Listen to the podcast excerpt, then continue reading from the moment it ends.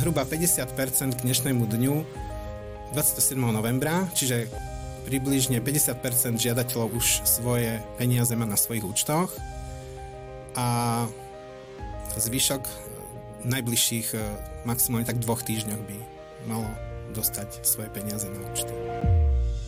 Koncom októbra dostali príjimatelia dobrú správu, že všetky žiadosti o mimoriadnu pomoc už sú spracované v rozhodnutiach a odoslané do schránok poľnohospodárov. V tomto prípade pestovateľov pšenice. Tí dostanú mimoriadnu podporu kompenzujúcu dovoz obilia a olejnatých semien z Ukrajiny vo výške 15,7 milióna eur. O tom, v akom štádiu je táto pomoc, sa dnes porozprávame s Jurajom Horalom, riaditeľom odboru sektorových a trhových intervencií. Vítajte u nás. Dobrý deň. Pán Horal, pripomeňme si na úvod detaily tejto pomoci. Komu je určená a v akom rozsahu vlastne? Aby som teda prešiel k detailom, tak musím všeobecne vás oboznámiť e, s touto podporou. E, ide o tzv. núdzovú pomoc v zmysle nariadenia Európskej únie 1308 z roku 2013. Európska komisia vyhodnotila súčasnú situáciu na trhu respektíve nie na celom trhu spolu s, s obilninami, ale e, situáciu v regiónoch hraničiacich s Ukrajinou e, a teda došla k záveru, že je ohrozená existencia v podstate týchto pestovateľov pšeníc e, z, hla, e, z dôvodu zvýšených dovozov pšenice z Ukrajiny a preto použila článok 221 uvedeného nariadenia a vyhlásila tzv. výnimočnú podporu. Táto podpora je určená len pre tieto, bola určená len pre tieto štáty hraničiace s Ukrajinou a teda najviac postihnuté dovozmi pšenice.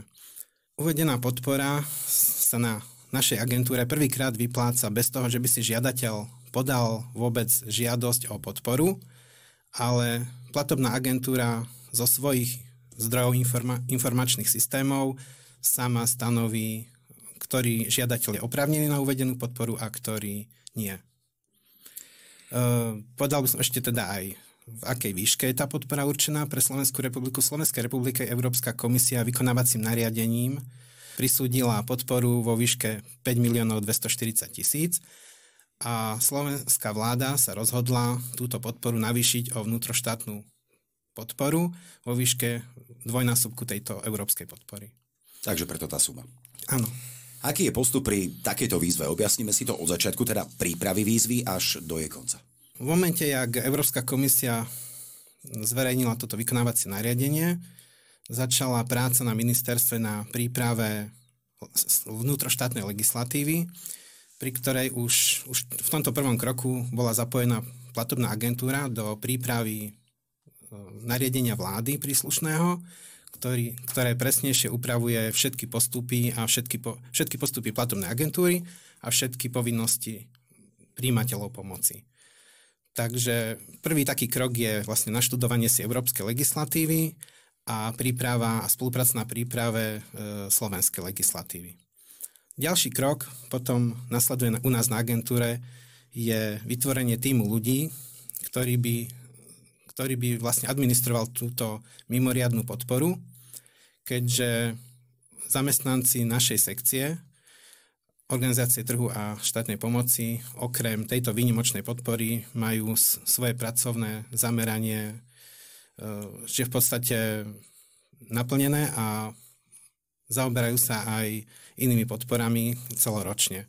Čiže toto je vyslovene mimoriadná situácia nielen pre žiadateľov, ale aj pre zamestnancov našej sekcie, ktorí musia teda navyše ďalšiu podporu administrovať a preto bolo potrebné zriadiť špeciálne pracovné týmy z, z najlepších zamestnancov, ktorí boli teda zapojení do administrovania tejto podpory a zároveň samozrejme museli sme spolupracovať aj s inými sekciami, čiže do týmu boli prizvaní aj kontrolóri, ktorí kontrolujú uvedené žiadosti na mieste, takisto sekcia IT, ktorá zabezpečuje hladký priebeh e, spracovania informácií, čiže žiadosti a no, žiadosti, čiže v podstate nárokov žiadateľov na podporu a ich hladké vyplatenie v spolupráci s platobnou sekciou. Je to takto pri všetkých výzvach? Mm, aj áno, aj nie.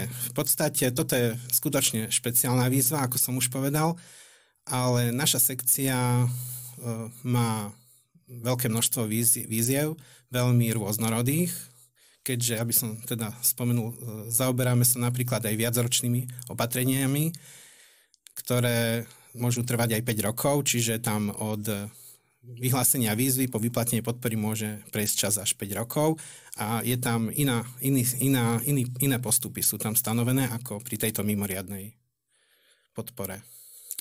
Táto pomoc je prvýkrát nastavená tak, že poľnohospodár nemusí o ňu žiadať, je to tak? A ak áno, tak ako to vyzeralo vlastne v praxi? Áno.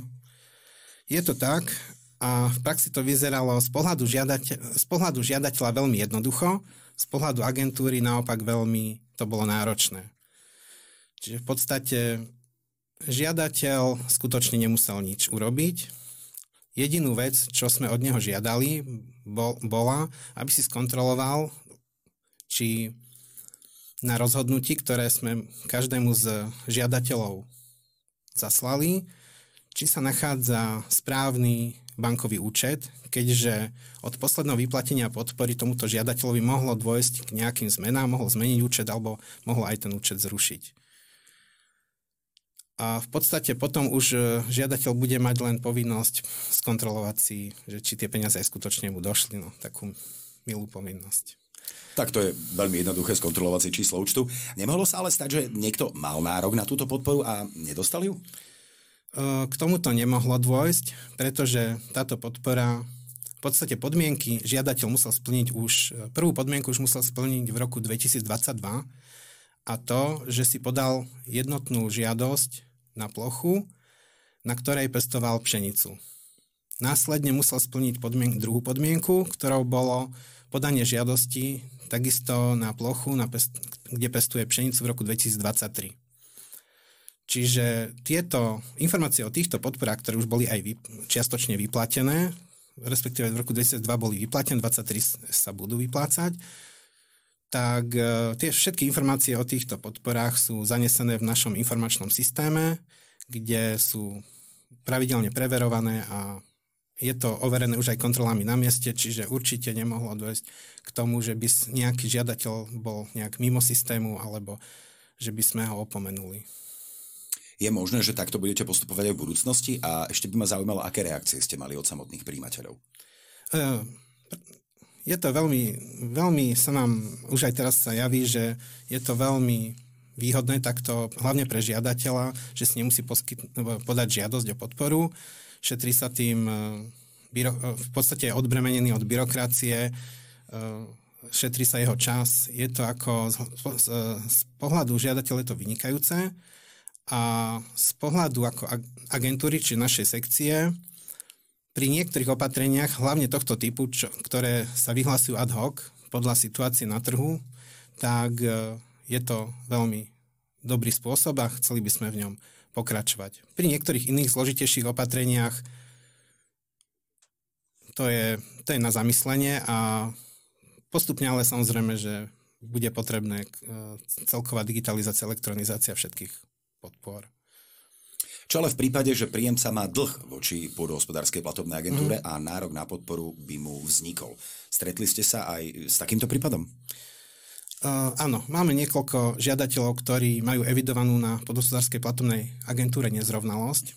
Takýchto žiadateľov sme identifikovali a vyzývame ich momentálne, keďže ešte prebieha ten proces, aby svoj dlh buď uhradili, alebo kontaktovali našu sekciu nezrovnalostí a uzavreli s platobnou agentúrou zmluvu o vzájomnom započítaní pohľadávok.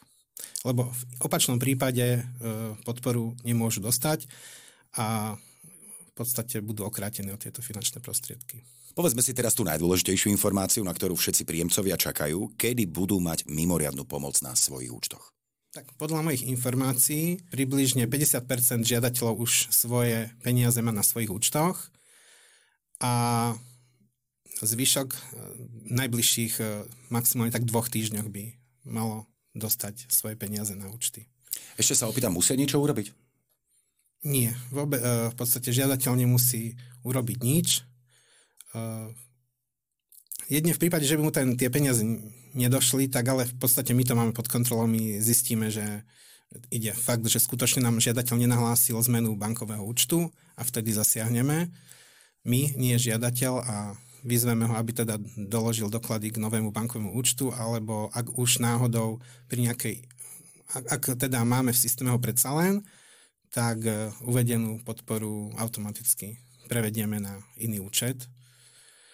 A v podstate žiadateľov ostáva už len taká milá povinnosť porozmýšľať, ako uvedené finančné prostriedky použiť. Touto dobrou správou dnešný rozhovor ukončíme. Mimoriadna pomoc si nájde svojich adresátov ešte tento rok, čo je výborná správa. Ďakujem veľmi pekne za rozhovor Jurajovi Horalovi, riaditeľovi odboru sektorových a trhových intervencií. Ja ďakujem. Dovidenia.